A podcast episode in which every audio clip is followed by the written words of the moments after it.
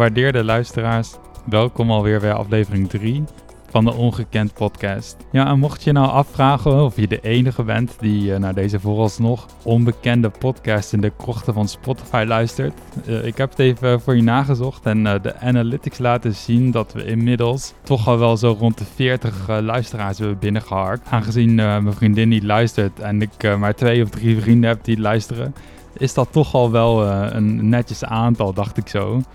Voor na twee afleveringen. Dus um, ja, laten we, laten we dat doorzetten. Oké, um, door naar de aflevering van vandaag. Uh, vandaag praat ik met Mirjam Ras over haar boek Frictie, ethiek in tijden van dataïsme. Mirjam is research coordinator aan de Willem de Koning Academy in Rotterdam, studeerde literatuurwetenschap en filosofie en schrijft essays en kritieken voor onder meer De Gids, De Groene Amsterdammer en Follow the Money. Uh, maar belangrijker is dat ze met haar boek uh, Frictie dus de Socratesbeker 2021 won. De Socratesbeker trouwens is gewoon een jaarlijkse prijs voor het beste Nederlandstalige filosofieboek. Um, de jury schreef onder andere over haar boek. Rasch verkent zonder schroom terrein waar het denken slechts tentatief de weg weet. De zich steeds uitdrukkelijker opdringende digitale werkelijkheid. Het boek is vooral een pleidooi tegen dataïsme. Dat wil zeggen, het geloof dat alles wat bestaat te vertalen is in digitale data en daarmee de wereld de goede kant te duwen is. Want steeds meer, van het bestellen van een boek tot het vinden van de ware liefde, besteden we uit aan apps en algoritmen. Frictieloos, zonder ongemakkelijkheid met seamless design. Het dataïsme probeert door het wegnemen van frictie iedere vorm van onzekerheid, onbepaaldheid, ongemakkelijkheid of dubbelzinnigheid te elimineren. Maar werkt dat eigenlijk wel? En Mirjam stelt onder andere dat het steeds verder verfijnen van de wereld in steeds kleinere datapuntjes niet betekent dat dat ook steeds verfijndere kennis van de wereld oplevert. Bovendien dreigen we daarmee een deel van onze autonomie te verliezen als we steeds meer van onze keuzes en beslissingen uitbesteden aan algoritmes. Daarom wil zij meer frictie, vandaar de titel van het boek, tussen mens en algoritme. Nou, ik moet weer kennen dat ik eigenlijk een beetje sceptisch was. Weinig frictie, veel gemak, Lekker toch? Uh, hoe kun je daar nou op tegen zijn? Maar Mirjam mee weet te overtuigen, kunnen jullie horen in ons gesprek. Uh, naast het boek zelf komen we onder andere nog specifieker te spreken over of data objectief zijn, of dat dingen zijn die we vinden, ontdekken of eerder construeren. Over Harari, de auteur van Sapiens, en zijn visie op de toekomst en het transhumanisme. En het verband tussen het internet, de digitalisering en ons zogenaamde post-truth tijdperk. Veel plezier met Mirjam Ras.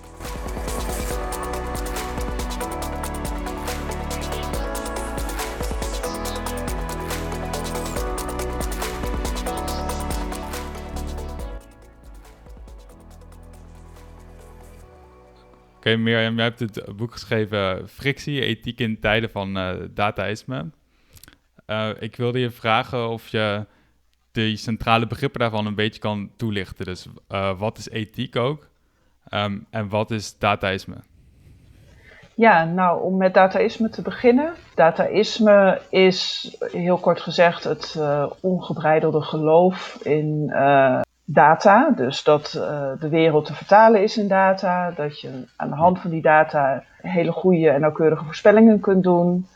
Dat het dus ons uh, zekerheid oplevert. Uh, en daar komen dan ook al vrij snel uh, allerlei morele begrippen om de hoek kijken, zoals nou ja, veiligheid, ehm, hè, terugdringen van onzekerheid, ehm, verbetering, mensverbetering, enzovoort, enzovoort. Dus um, probeer altijd wel een duidelijke grens te trekken tussen data, wat nou ja, hele uh, handige en nuttige en al heel lang in gebruik zijnde gegevens uh, zijn um, die ons iets vertellen over de wereld.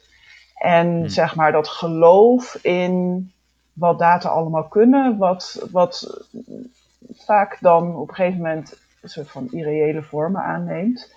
Uh, en dan dus, nou ja, los van, van een grondstof, gaat dat over in, in dat geloof in, in de zeggingskracht van die gegevens, die ja, volgens mij verder gaat dan wat uh, realistisch is. En dat is dan wat ik dataïsme noem.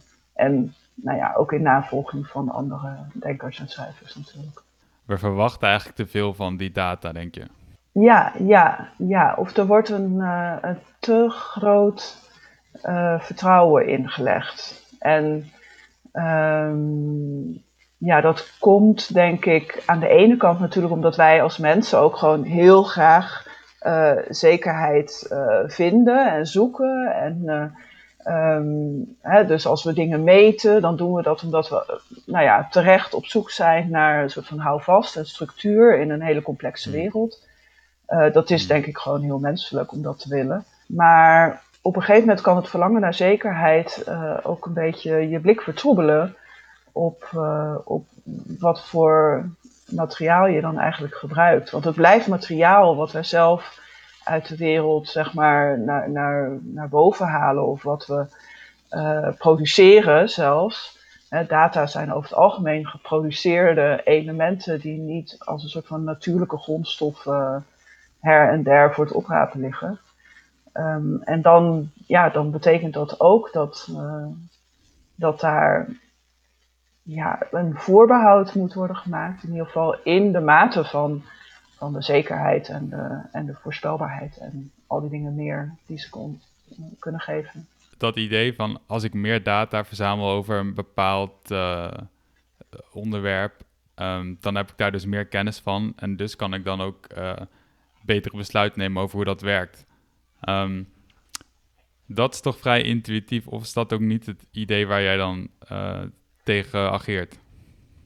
Um, nou, ik denk dat ik daar ook wel tegen ageer, ondanks dat het intuïtief is. Hè? Dus uh, wat ik ook nou ja, net zei, van volgens mij is het heel begrijpelijk dat wij mensen, uh, we bevinden ons in een wereld die, uh, die ook gevaarlijk kan zijn of die nou ja, van alles van ons vraagt. En we moeten constant beslissingen nemen en zo. Uh, dus het is heel logisch dat we daarin nou houvast en, en grip zoeken. Um, en intuïtief, nou ja, hoe meer, uh, hoe meer je uh, verzamelt aan, aan informatie over de wereld, hoe meer je weet. Ja, dat is zo. Maar je zult nooit dat niveau bereiken wat in het dataïsme soort van wordt voorgesteld dat mogelijk is. Dus dat idee van als we al die data uh, verzamelen en we hebben dat algoritme dat dat dan helemaal gaat uh, uh, doorcrunchen. Hè, en als de computers maar sneller worden en als maar dit en als maar dat, dan kunnen we met bijna 100% zekerheid voorspellen wat er gaat gebeuren in de toekomst. Ik, ja, ja dat, dat eerlijk gezegd slaat bij mij dan ook het intuïtieve om in het tegenintuïtieve. Want ja. Eh, ja. dat is voor iedereen anders misschien. Maar ehm, het idee dat je, dat je dan zoveel data hebt en zo goed kunt rekenen op die data dat de, dat de toekomst voorspelbaar wordt. Ja, dat is, uh, dat is denk ik dan een stap te ver. Hè? Dus dat is bijna, ik zeg ook wel eens van, dat is bijna alsof je een kaart hebt die het gebied beschrijft, maar dan moet de kaart zo groot zijn dat het hele gebied eronder uh, uh, verborgen gaat. Dus dan heb, ja, dat kan niet. Dan heb je er niks meer aan. Ja, precies. Maar dat idee van um, als we meer data of meer informatie over een bepaalde situatie verzamelen, dan weten we er meer van en dan kunnen we dus betere keuze maken. Dat is wel tot een bepaalde hoogte is dat eigenlijk geldig. Maar daarna dan blijft er gewoon altijd onzekerheid over. Terwijl de pretentie is dat we zeg maar, die onzekerheid bijna tot een nulpunt kunnen terugdringen. Ja, want je blijft houden dat die data uh, bepaalde gefabriceerde uh, dingen zijn die we nou ja, samenstellen hè, met behulp van technologieën en door bijvoorbeeld modellen te ontwikkelen, door categorieën te definiëren en al die dingen meer. Hmm.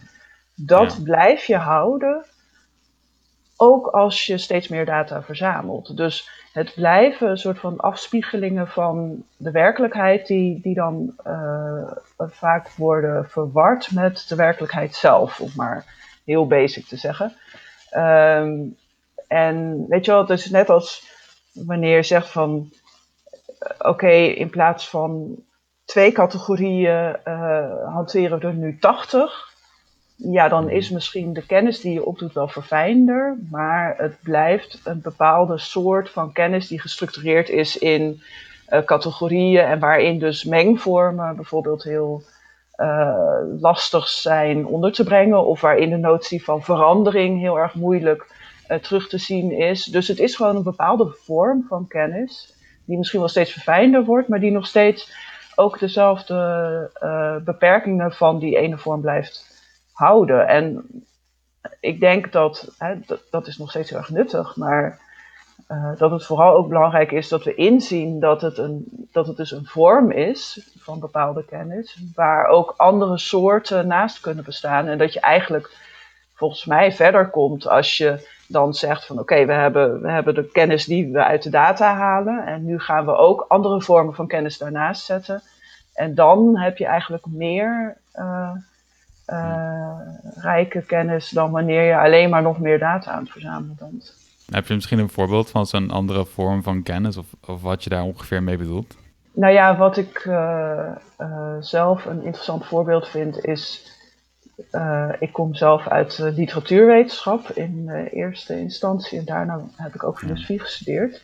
Dus ehm, ik heb ook wel ja, begrippen uit, uit de literatuurwetenschap toegepast in mijn boek. En dan denk ik bijvoorbeeld aan ehm, uh, vertaling, interpretatie, uh, hermeneutiek. Hè? Dus dat is echt de studie van, van de interpretatie.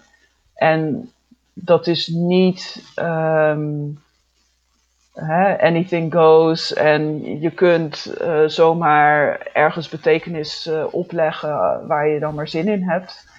dat zijn ook hele gedegen strategieën om kennis op te doen. Dus, maar van een totaal andere orde dan wat je uit, uh, uh, uit zo'n data-analyse krijgt. Dus dat, dat gaat om kwalitatieve informatie of kwalitatieve kennis die je opdoet. En um, nou ja, een favoriet voorbeeld voor mij is ook wel die notie van vertaling. Hè? Dus als je data ziet als een vertaling die van de wereld wordt gegeven, um, en een vertaling is ook altijd geproduceerd en er, zit een bepaald perspectief hmm. in van degene die de vertaling maakt. Um, En als je dat vergelijkt met hoe vertaling functioneert in, in de literatuurwetenschap bijvoorbeeld, maar ook in de filosofie, uh, dan, dan krijg je dus meer een cultureel concept ervan. En dan wordt meteen duidelijk dat zo'n vertaling ook altijd een interpretatie is. En dat die altijd gebonden is aan zijn eigen tijd en zijn context. En dat je, hè, als je kijkt naar vertalingen tussen verschillende talen, dan zie je ook dat, uh, dat die nooit definitief zijn. Dus je kunt eigenlijk altijd een vertaling toevoegen uh, aan dat wat er al is. En je zult eigenlijk ook vrijwel altijd na een halve eeuw of zo zo'n vertaling weer moeten actualiseren, omdat het niet meer voldoet. En Um, dat is ook helemaal niet erg. Dat is juist waar heel veel kennis over die brontekst uh, dan uit voortkomt. En dus is het ook heel zinvol om bijvoorbeeld oudere vertalingen te bestuderen. Van hoe, hoe is dat uh, ja. uh, daar, hoe zijn daarin bepaalde ja, vragen of onduidelijkheden opgelost. En dat is een heel andere manier om te kijken naar hoe, hoe je hè, iets, een bron weergeeft in, in weer een andere bron, kun je zeggen. Uh, die, nou ja, volgens mij heel, uh, heel interessant is. Ook als je vanuit die meer kwantitatieve en uh, datagerichte manier naar de wereld kijkt. Het is niet zo dat het enige wat we kunnen zeggen is: oké, als we dit gaan opsplitsen, gewoon puur kwantitatief, dan is, dan is het eigenlijk um, heel kaal dit en dat en dit en dat. Maar de andere vorm van kennis is meer hoe staat het ten opzichte van andere dingen? Wat voor interpretatie geef je hier aan een bepaald tijdsgevricht, in een bepaalde cultuur? En dat zijn bijvoorbeeld ja, eigenschappen van een bepaald iets wat niet zo makkelijk uh, in data, in zeg maar 0 of 1 of categorieën te vatten is. Ja, en waar denk ik ook altijd een soort van pluraliteit een rol in speelt. Dus Um, opnieuw niet omdat alles dan kan of omdat alles even, even zinvol is of zo. Maar wel omdat je daar uh, verschillende perspectieven op kunt hebben die allebei, uh, nou ja, uh, waar kunnen zijn bijvoorbeeld. Of die in ieder geval allebei waardevol kunnen zijn. En um, ja, dus dat, dat, daar zit dat pluralistische zit volgens mij ingebakken in inderdaad het beschouwen van iets in een context of in een tijdsgevricht of hè, plaatsgebonden, tijdgebonden. En er zijn ja, zwaartekracht bijvoorbeeld, dat is misschien een van de weinige dingen die, die je niet in een, uh, in een hoeft uh, te beschouwen. Maar ja, als je het hebt over data, zoals het ook nou ja, in het dataïsme vaak wordt, wordt verkocht. Uh, of wordt omschreven. en dan hebben we het over data die worden gebruikt voor beleidsbeslissingen of uh, in een pandemie om uh, bepaalde maatregelen te kunnen nemen of te verdedigen. Ja. Dan gaat het altijd over mensen en hun handelen. Dus daar is ja. altijd iets van een pluralistische visie, denk ik, mogelijk. En ja. waardevol. Ja. Ja, ja, ik had dat ook heel erg bij die coronadiscussie. Bijvoorbeeld van dan uit de modellen van het RIVM blijkt dat bijvoorbeeld de avondklok uh, uh, zorgt voor 10% minder besmettingen. Alsof dat dan een soort van hardstaand feit was dat we wisten dat oké, okay, avondklok kan je zeg maar inruilen, zeg maar, kan je inruilen met het virus voor min 10%. Ja. Terwijl er gaan waarschijnlijk heel veel subjectieve aannames en ideeën van wat je wel en wat je niet in zo'n model stopt. En als je het op een andere manier berekent, die misschien wel net zo geldig is. Ja, dat, dat weet ik dan niet. Maar um, het was, het ja. is, dat soort dingen zijn altijd veel minder objectief dan zoals het lijkt. Ja, precies. En het wordt objectief gemaakt door dan er een getal aan vast te hangen. Hè, alsof, en het getal beschrijft de toekomst. Dus dat is sowieso al een, een, een, een, lastig iets. Het beschrijft niet iets wat, wat nu al is en wat daadwerkelijk is gemeten. Dat is een, een voorspelling van uh, het effect dat het in de toekomst zal hebben. Um, en ja, wat, wat dan interessant is, is dat je kunt natuurlijk meteen ook zeggen van ja, maar wat is dan een avondklok? En dat klinkt een beetje flauw, maar daar is toen ook heel veel discussie over geweest. En eh, één partij zorgt er dan voor dat, de, dat de avondklok een half uurtje later begint. Dus de definitie van die avondklok die, die, die verandert dan ook. Die is uh, up for debate en dat, dat mag ook.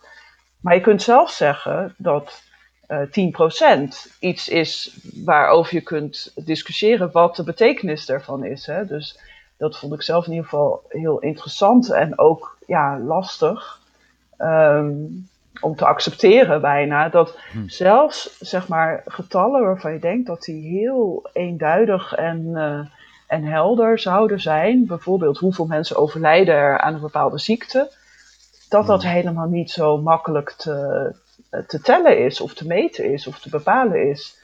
En dat ook bijvoorbeeld wie er uh, geldt als een slachtoffer van uh, corona in dit geval, hè, de, de interpretatie daarvan, de definitie daarvan, die kan gewoon verschillen van land tot land. Dus hè, als je in een verpleeghuis woont en je overlijdt eraan, en wordt er gekeken naar onderliggende oorzaken bijvoorbeeld, en tel je dan mee of tel je dan niet mee?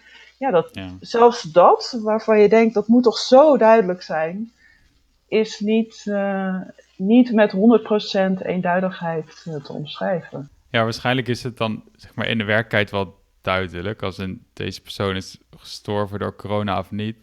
Denk, nou ja, sowieso is het heel duidelijk voor die persoon. Of nou ja, die persoon is dood, dus dat is niet meer duidelijk. Maar weet je wel, eh, dat probeer ik ook wel steeds in mijn boek te benadrukken van een ander gevaar van dat dataïsme is dat je op een gegeven moment vooral heel erg bezig bent met allerlei getallen. Uh, en dat het uiteindelijk natuurlijk gaat om de mensen. En om mensen die hmm. te lijden hebben onder uh, zekere maatregelen bijvoorbeeld. Of de mensen die uh, getarget worden met die data of die beschreven worden door die data dat, dat, zijn, hè, dat is niet een getal, dat is, dat is iemand met een, met een heel leven wat, uh, wat misschien wel verwoest kan worden door bepaalde data of door een algoritme. Uh, of misschien hmm. ten goede kan keren, maar uh, over het algemeen horen we toch ook vooral over de, de negatieve gevolgen daarvan. Dus ik denk dat dat ook iets is wat, wat ik wel in mijn boek heb geprobeerd om steeds uh, terug te halen. Van ja, we moeten, we moeten het ook erover hebben, omdat het gaat over ja, daadwerkelijk mensen en niet over data. Ja. ja, en dat die data ook vaak de uitkomst zijn van een proces door mensen en, niet een soort van opgepikt. Ja, ja, ja. ja en eigenlijk uh, weten we dat ook wel, denk ik. Maar ehm, het wordt vaak uh, zo gepresenteerd. Uh, hmm. Alsof het heel natuurlijke dingen zijn die als vanzelf inderdaad door ons worden achtergelaten. En ze worden ook, hè, veel data worden ook als vanzelf door ons achtergelaten. Bijvoorbeeld als je met je smartphone gewoon je verplaatst door de wereld, dan laat je allerlei data achter zonder dat je daar zelf iets uh, voor hoeft te doen, behalve die smartphone meenemen.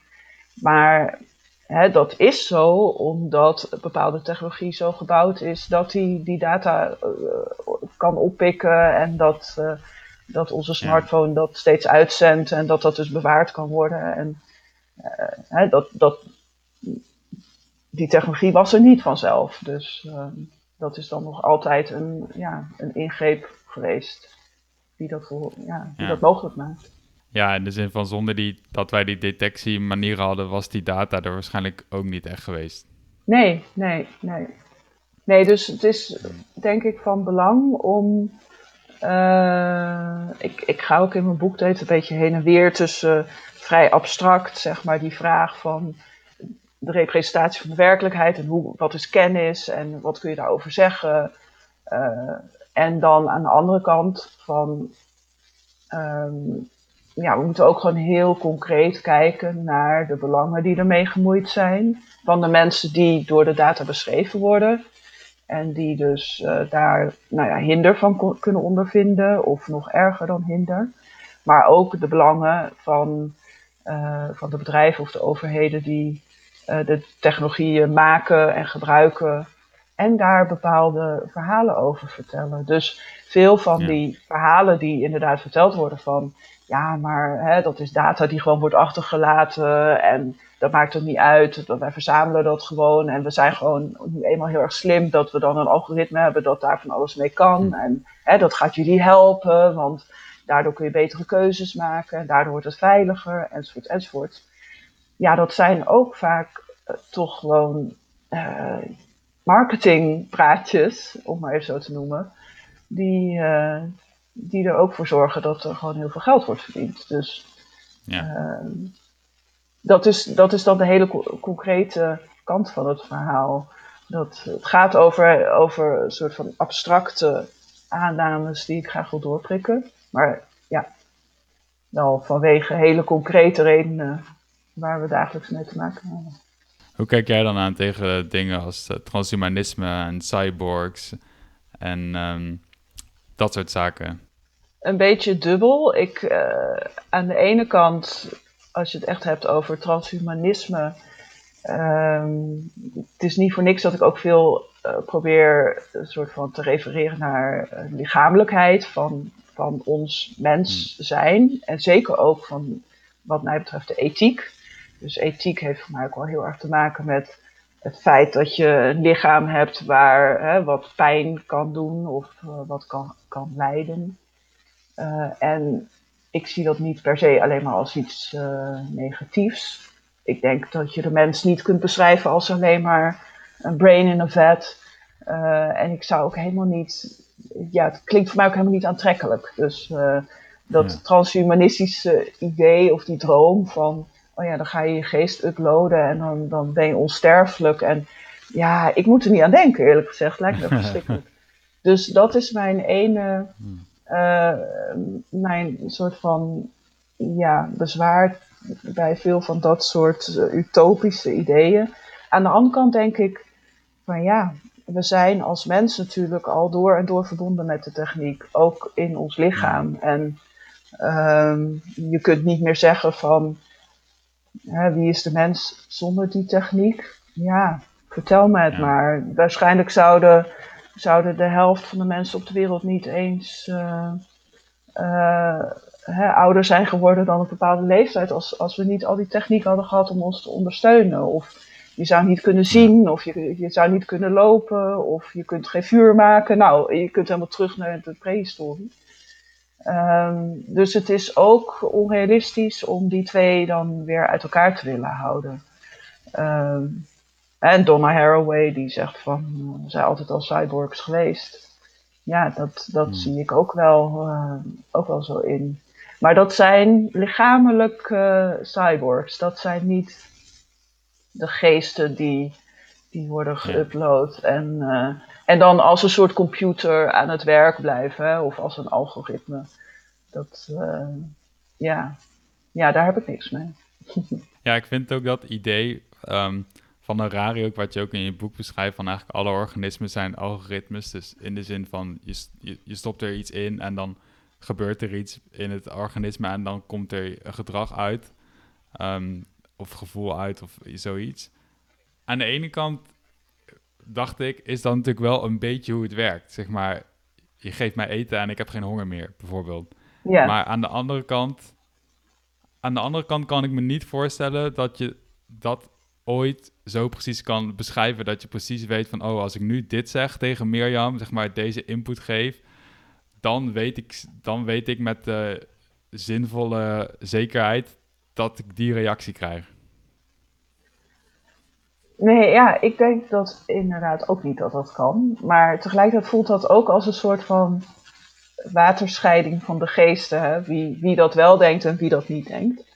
Maar hmm. ik, ja, ik heb zelf altijd het idee van, weet je wel, het, het is niet 100% het een, 100% niet voorspelbaar of 100% het ander, dus 100% wel voorspelbaar.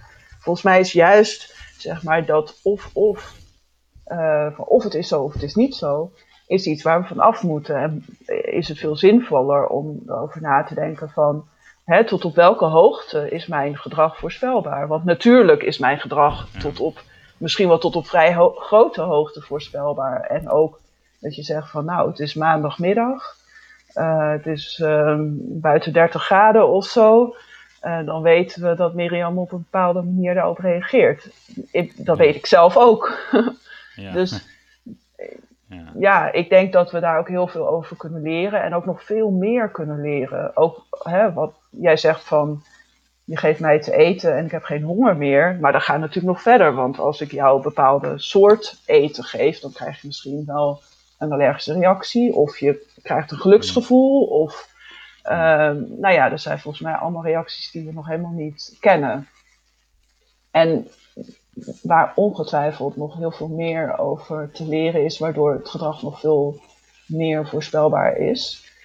Maar ja, volgens mij hebben we er gewoon niet zo heel veel aan om dan te gaan beweren dat dat voor 100, de 100% kan bereiken. Dus het is veel boeiender om te kijken van hè, waar ligt die grens en wat betekent het voor mij bijvoorbeeld als ik, als ik dat soort dingen over mezelf weet en wat voor mogelijkheden opent het ook naar bijvoorbeeld uh, ja.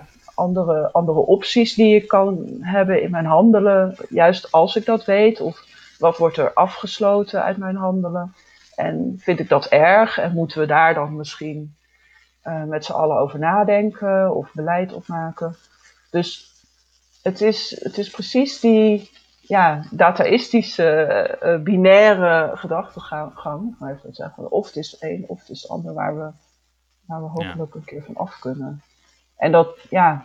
En ook, weet je wel, ik, dat probeer ik ook in mijn boek duidelijk te maken. Niet omdat dat het allemaal veel moeilijker maakt en vervelender, maar ook omdat het het leven interessant maakt. Dus uh, ja, mm. en dat, ja. ja. En de openheid van, uh, van die uh, interpretatie en betekenisgeving is, ja, ik denk dat dat heel belangrijk is om, om vorm te geven om allerlei verschillende redenen. Dat dat ook een ethische opgave is. Dus dat is dan, hmm. je begon net van uh, de kernbegrippen. Ja. En wat is dan ethiek? Ja, voor mij heeft ethiek ook wel echt daarmee te maken. Met die vraag van wat voor betekenis geven we bijvoorbeeld aan, uh, aan de beperkingen van ons bestaan. Uh, zonder dat we moeten toegeven dat het alleen maar beperkt is. Uh, maar juist met het oog op de dingen die we dan kunnen kiezen of die we, die we anders willen doen of zo. Ja. Dat gevoel heb ik ook wel vaker bij gewoon data verzamelen, maar ook gewoon bij waarheidsvindingen in het algemeen. Als je bepaalde informatie hebt of bepaalde data, dat, dat is heel vaak niet het einde van het verhaal. Want ik kan wel precies weten wat uh, deze ziekte of deze handicap met, met mij doet en daar echt de waarheid over weten.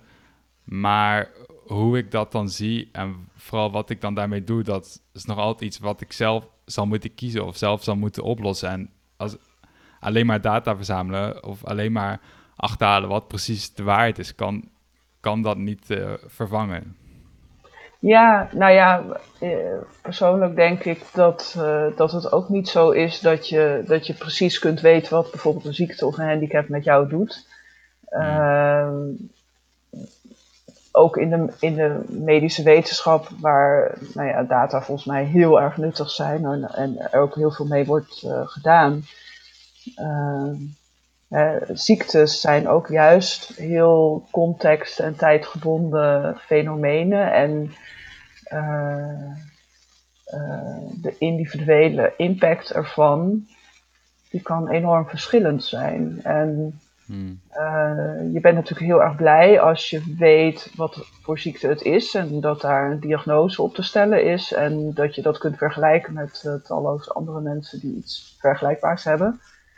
Maar uh, misschien is dat wel juist ook een, een, antwoord op die vraag van ja, waar schieten de data tekort? Ja, omdat, je, omdat ook die data nooit kunnen vertellen wat wat precies de impact gaat zijn in jouw lichaam, weet je wel, op de plek waar jij woont en de condities waaronder je moet leven. Dus ja, hmm. vrees ik dat dat in ieder geval bij heel veel uh, medische condities uh, zo is. We hebben het ook of ja, in de e-mail hiervoor even gehad over uh, post-truth. Dus geef je wel iets interessants dat je je vaak hebt geërgerd, dit denk ik terecht hoor, maar uh, dat je daar ergert aan de suggestie dat, dat we vroeger met z'n allen een soort van dominante waarheid deelden en dat we daar naartoe terug moeten. Mm -hmm. en dat we eigenlijk juist ergens anders heen moeten, maar dat niet helemaal duidelijk is waarheen of hoe. Nou ja, dat, dat heeft natuurlijk te maken met eigenlijk die vraag ook naar de betekenisgeving. En een relatie tot waarheid, inderdaad. Dus um, wat ook al in mijn hoofd heeft meegespeeld bij het schrijven van het boek.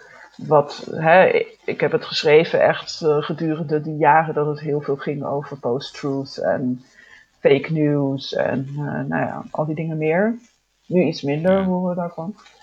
Uh, maar wil niet zeggen dat het voorbij is met alle conspiracy theories. Het gaat nu meer over uh, conspiracy theories, inderdaad. Post-truth is ingeruild mm. voor de samenzweringstheorie. Mm um, ja. Maar, nou ja, uh, ik denk dat je wel ook zou kunnen zeggen dat dat dataïsme een beetje in, in een traditie staat van de verlichting. Hè? Dus ook van het zoeken naar de mogelijkheid van universele kennis of uh, waarheid of principes. Um, en het gekke is dat, dat je ook kunt zeggen dat dataïsme nou juist ervoor heeft gezorgd dat we worden overspoeld door hè, de conspiracy theories en, en post-truth en fake news. Omdat blijkbaar de technologie die heel erg drijft op, op data, dat als een soort van consequentie heeft gehad. Dat, uh, dat hmm. samenswingstheorieën bloeien en dat er heel veel polarisatie is. Uh, wat een soort van gekke tegenstrijdigheid is. Waar nog wel heel veel meer over te zeggen is. Maar hmm. dat idee van, oh, we moeten dan dus terug naar, hè, post impliceert dat je, dat je ergens voorbij bent. Dus ook dat je terug kan naar een waarheid. Uh, dat is, ja, dan, dat impliceert ook dat je dus juist teruggaat naar die breed gedeelde universele waarheid die met data misschien wat te beschrijven is. Hè? Eh, of ja. als je maar de reden gebruikt, uh, dan kom je er wel. Uh, en nou ja, dit is een beetje een, een, een, een antwoord, merk ik, met heel veel uh, zijwegen en zo. Maar. Dat was ook een hele open vraag hoor. Dus. Ja. Maar als je bijvoorbeeld in de analyse van dat dataïsme, uh, hè, die wijst uit van, uh, er wordt gedaan alsof die data heel neutraal en objectief uh, de werkelijkheid beschrijven. Maar eigenlijk is het ook een interpretatie van de werkelijkheid. Het is een zekere vertaling van de, de werkelijkheid waar een perspectief in zit. En, en wat dus niet neutraal of objectief is op die manier. Um, en dat kun je dus ook zeggen van die waarheid die we zogenaamd achter ons hebben gelaten.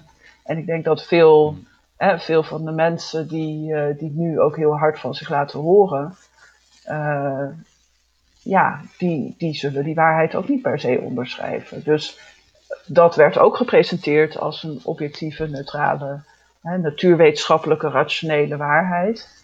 Uh, maar dat was eigenlijk ook, ook vooral de waarheid van uh, nou ja, degene die de dominantie hadden op de betekenisgeving. Ja. Uh, dus voor mij is het ook een soort van heel erg met elkaar verbonden. En als, als je dan die kritiek hebt op dataïsme, moet je eigenlijk ook die kritiek hebben op, op dat waarheidsbegrip. Uh, maar goed, we moet, er is wel iets aan de hand. En volgens mij zijn het allemaal over eens dat het, hoe het nu gaat met, uh, met publiek debat of polarisatie en zo. Of het idee over wat waar is en uh, wat, uh, wat waardevolle kennis is, dat, dat gaat niet helemaal goed. hmm. Dus daar moet wel iets aan veranderen. Maar ja, wat mij betreft uh, zou ik dus eerder pleiten voor ja, niet een. het is weer zo die, dat binaire denken wat ons denk ik dwars zit van dat het vaak zo wordt uh, gepresenteerd dat als je vraagtekens zet bij die universele waarheid van de hmm. verlichting, om maar even zo te zeggen, alsof je dan meteen uh, zou beweren dat alles waar is en, en dus niks en dat het hmm. helemaal niet meer uitmaakt. En dat of, of, van of het een of het ander is denk ik ja, iets, iets wat we nou juist moeten proberen achter ons te laten. Hè, dus dat je tot een soort van waarheidsbegrip komt wat, uh, wat wel pluralistisch is, maar niet compleet losgezongen van elke werkelijkheid. Het gaat wel ergens over. Ja. Maar ja, dat het tegelijkertijd iets is waar je met elkaar over kunt discussiëren, hè, over de details, om maar even zo te zeggen. Dus dat je niet ontkent dat er, uh, nou ja, uh, wat je ook wil noemen, hè, het virus of de klimaatverandering of wat dan ook. Maar de details uh, daarvan, dat zijn dingen waar, waar verschillende perspectieven op mogelijk zijn. En dus ook hè, de ethische consequenties die je eraan verbindt, is natuurlijk wel helemaal iets waar je met elkaar over kunt praten en waar niet één iemand uh, de waarheid op wacht heeft. Ik denk ook van, stel je hebt bepaalde data, bepaalde informatie en wat is daar dan de de handelingsconsequentie van of de ethische consequentie van, dat is misschien sowieso niet echt een kwestie van de waarheid. Nee, maar tegelijkertijd wil je wel iets van uh, een gedeelde grond hebben van waaruit je spreekt, toch? Want anders dan ja. Kom je in, in relativisme terecht, wat volgens mij ook niet uh, vruchtbaar is. Of wat ik in ieder geval niet vruchtbaar zou vinden, dat alles, alles kan en alles mag. Ja, je hebt wel gewoon een gedeelde kaart van de werkelijkheid nodig, inderdaad. Ja. Zeg maar waarmee je begint om te discussiëren over wat is hier nou het beste om te doen. Ja, en het is wel heel moeilijk om, uh, om dat met ethische vraagstukken ook te hebben. Maar ja, ja, ik denk ook altijd van als je, als je dan zegt van ja, maar dat kan niet. We komen nooit tot zo'n gedeelde kaart. Ja, dan heb je het opgegeven en dan, dan is het einde oefening. Dat, ja, dat is ook geen optie, toch? Ja, het is wel een moeilijk grijs gebied. Tussen wat je net schetste van... Het is misschien niet altijd wenselijk dat er heel duidelijk één hele dominante waarheid is. Want dan wordt het vaak ook een beetje een kwestie van, van macht. Mhm. Maar aan de andere kant, als je zoiets zegt, dan krijg je al heel snel um, dat je inderdaad dat relativistisch, uh, die relativistische kant op gaat. Van oh, dus dan heeft iedereen gewoon zijn eigen waarheid. Want dat volgt er toch als er niet één dominante waarheid is. Maar dat wil je ook niet hebben inderdaad. Je wilt wel nog iets van onderscheid kunnen maken tussen... oké, dit is een, een gerechtvaardigere waarheidsclaim... en dit is een wat deze waarheidsclaim heeft wat minder, daar is wat minder voor te zeggen. Ja, ja. Ja, en voor mij is dat ook, heeft het ook te maken met een soort van weerstand van de, van de buitenwereld of zo. Dus nou, ik eindig mijn boek ook met, met een hoofdstuk over de objectgeoriënteerde ontologie, omdat ik denk dat dat toch wel heel vruchtbaar is om weerstand te bieden aan zo'n doorgeschoten relativisme ook. Uh, want er, er, is nou eenmaal die, die wereld om ons heen, ook al kunnen we die alleen maar kennen via onze eigen zintuigen. Uh, maar die zal altijd een soort van grens stellen aan wat je er mogelijkerwijs over kunt zeggen. Als je zelfs dat gaat ontkennen, dat je daar iets over kunt zeggen, dan, dan maak je het wel heel moeilijk. Ja, klopt. Dan is het, het einde een beetje zoek, ja. Ja, maar ja, er zijn filosofen die het doen. Dus, uh... Ja, dat hoor je ook wel eens, hè. Dat zeg maar, het hele uh, postwaarheid gebeuren een, een beetje de schuld is van postmodernisten en dergelijke ja, dan voel ik me ook altijd wel een beetje, een beetje aangesproken. Want ik ben wel opgeleid uh, in die denktrand. In elk geval deels, niet alleen maar. Maar uh, dat heeft me ook wel beïnvloed, inderdaad. Er zijn natuurlijk postmodernisten die vrij ver gaan. En dat je ook denkt van ja, is het, is het allemaal een spel of zo? Maar hmm toch denk ik dat iemand als uh, Derrida wel echt hele zinnige dingen heeft gezegd over, uh, over onze relatie met de wereld en, en hoe we daar betekenis aan geven en wat voor ethische consequenties dat heeft. En het is ook een beetje, hè, de mensen die zoveel kritiek hebben op de postmodernisten, die, die geven er ook niet altijd blijk van dat ze het heel goed hebben bestudeerd of zo. Uh, Hoe bedoel je precies? Nou ja, het is ook. Uh, misschien is het wel een beetje zoals dat uh, de marketing praat over dataïsme. Hè? Gives data a bad name. En de, de populaire, het populaire beeld van postmodernisme geeft het echte werk van de postmodernisten een slechte naam, die misschien niet helemaal terecht is het is ook een soort, weet je, op een gegeven moment is het gewoon een soort populaire cultuur geworden van, ja, alles kan, eh, alles, alles mag. Uh, terwijl er wel ook gewoon een heel rigoureus denkwerk is verzet. Ja, het is ook wel heel moeilijke stof om zelf even te bestuderen. Is ook zo, dat is ook zo, ja. Maar denk je dat er iets plausibels in zit van die kritiek van bijvoorbeeld Maarten Boudry, zo'n Vlaams, die Vlaamse filosoof, die heeft dat bijvoorbeeld mhm. geschreven van er is een directe causale link tussen uh, die ideeën van er bestaan geen super, of ja, er bestaan geen objectieve feiten en die ontkenning van die Trump-achtige ontkenning van, uh, of zeg maar de, de uitvinding van Trump van alternatieve feiten.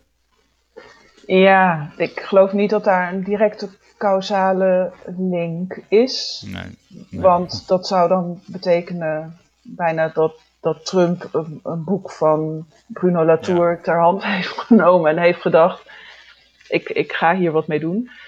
Uh, maar het is interessant dat, uh, uh, ik zeg ook Latour, omdat die zelf ook wat heeft gezegd over deze beschuldiging.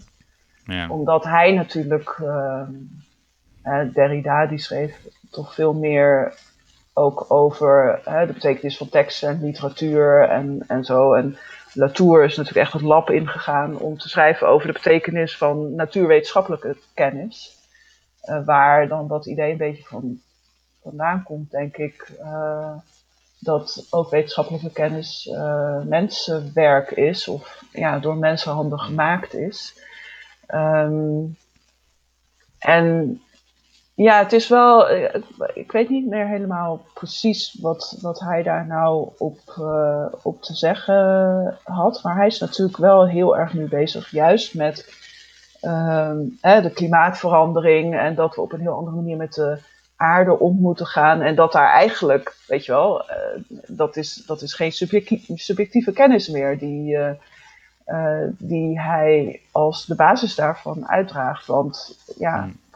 Uh, en volgens mij heeft hij ook al gezegd van oké, misschien hebben we het relativeringsargument iets te sterk uh, benadrukt.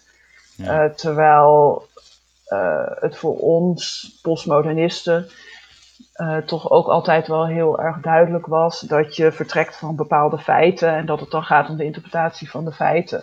Maar niet dat die feiten zelf helemaal ter discussie stonden. Alleen hadden we dat misschien wat duidelijker moeten zeggen. Want nu herinnert iedereen alleen maar het tweede gedeelte van het argument en niet het eerste gedeelte.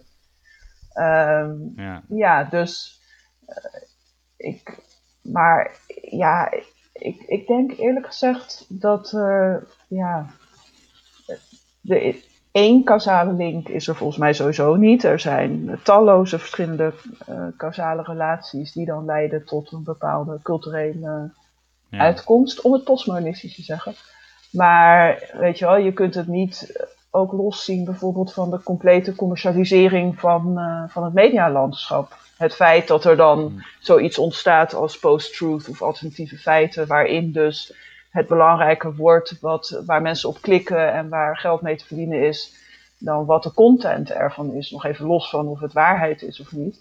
Ja. Maar dat lijkt me in ieder geval even grote en ik denk persoonlijk grotere invloed te zijn geweest op, uh, op het ontstaan van post-truth. Weet je wel, de, de, de, de, enorme acceleratie ook van, uh, van het delen uh, van, van informatie, waardoor ook niemand meer de tijd heeft om te kijken of het echt waar is en het dus alleen maar gaat om de directe emotie die het oproept ja, en dat heeft verder niet, niet, iets te maken met uh, postmodern gedachtegoed. Dat is ieder, eerder iets wat de postmodernisten als een van de eerste al hebben beschreven en hebben gesignaleerd. Dus uh, hmm. ja, dus al die dingen samen, die hebben misschien geleid tot een heel raar moment uh, in de culturele geschiedenis. Maar ja, je kunt nooit één, één invloed nee. aanwijzen, denk ik. Zeg maar dat gelijkstellen van dat postmodernistische van, oké, dus wetenschappelijke feiten zijn ook het resultaat van uh, ja, mensenwerk eigenlijk. Dus er zit ook een proces achter. Naar alle feiten zijn eigenlijk even robuust of even goed. Zeg maar dus dat je dat constructivisme uh, gelijkt met het relativisme. Ja, het mij altijd over als, als er gewoon een vrij simpele denkfout eigenlijk. Want juist op basis van, als je gaat kijken van oké, hoe zijn ze nou tot de conclusie gekomen dat uh, dit een feit of dat dit, deze hypothese waar is dan kan je toch juist iets zeggen van... oké, als ik zie hoe zij het zo gedaan hebben... dus ja, er zit een proces achter. Maar, maar ja, juist als ik naar het proces kijk... kan ik iets zeggen over dat het de waarschijnlijke waarheidswaarde... van de uitkomst van het proces. Ja, maar ja, kun je daar dan iets over zeggen? Dat is natuurlijk wel iets wat dan in twijfel wordt getrokken. Of je daar echt iets over kunt zeggen. Misschien is het ook een beetje een verwarring soms van de filosofisch, zeg maar het poststructuralisme en deconstructivisme. En het meer bijvoorbeeld literaire of, of culturele postmodernisme. Uh, en dat, zeg maar, de, uh, de, de cultuurvorm van postmodernisme wordt verward met, met de filosofie. En dat er dan wordt gezegd van ja, kijk, alles is evenveel waard. En weet je wel, lage cultuur en hoge cultuur, het is allemaal één en hetzelfde. Um, en dat daar misschien ook een denkfout ligt. Maar dat is echt iets wat hmm. nu zo in me opkomt. Ja, als laatste wil ik nog even vragen um, ja, over jou. Nou is het ook het beker gewonnen in 2021. Dus um, Klopt. Nu uh, komt er nou weer een, weer een volgend boek. Ja, de, de, de, de grote handvraag. Nou, ongetwijfeld ooit wel, maar ik ben op dit moment niet echt met iets bezig. Dat is ook omdat het schrijven van frictie heeft me toch wel echt heel veel uh, tijd en uh, bloed, zweet en tranen gekost. Um, dus ik, ben daar, ik ben eigenlijk met frictie begonnen direct nadat mijn andere boek uitkwam. Of misschien zelfs al voordat het uitkwam, weet ik niet precies. Maar goed, dus dat, dat is een hele lange periode geweest van heel veel schrijven en denken. En, uh, dus ik heb mezelf wel een beetje vrijgegeven in die zin. Um, maar ik ben wel bezig nog met het ja, verder denken op eigenlijk ook die thema's van, uh, van de hermeneutiek en betekenisgeving. En hoe, kun je, ja, hoe sta je tegenover die buitenwereld uh, waar ook andere mensen toe behoren. En hoe kun je daar op een andere manier aan vormgeven dan weer teruggrijpen op, op de waarheid. Of iets wat 100% moet zijn, zeg maar. Dus dat zijn wel dingen waar ik nog steeds over nadenk. En uiteindelijk wordt het vast wel weer een boek. Nou oké, goed om te horen. Nou, bedankt voor dit gesprek. Geen dank, wat een leuk gesprek. Dankjewel voor de uitnodiging.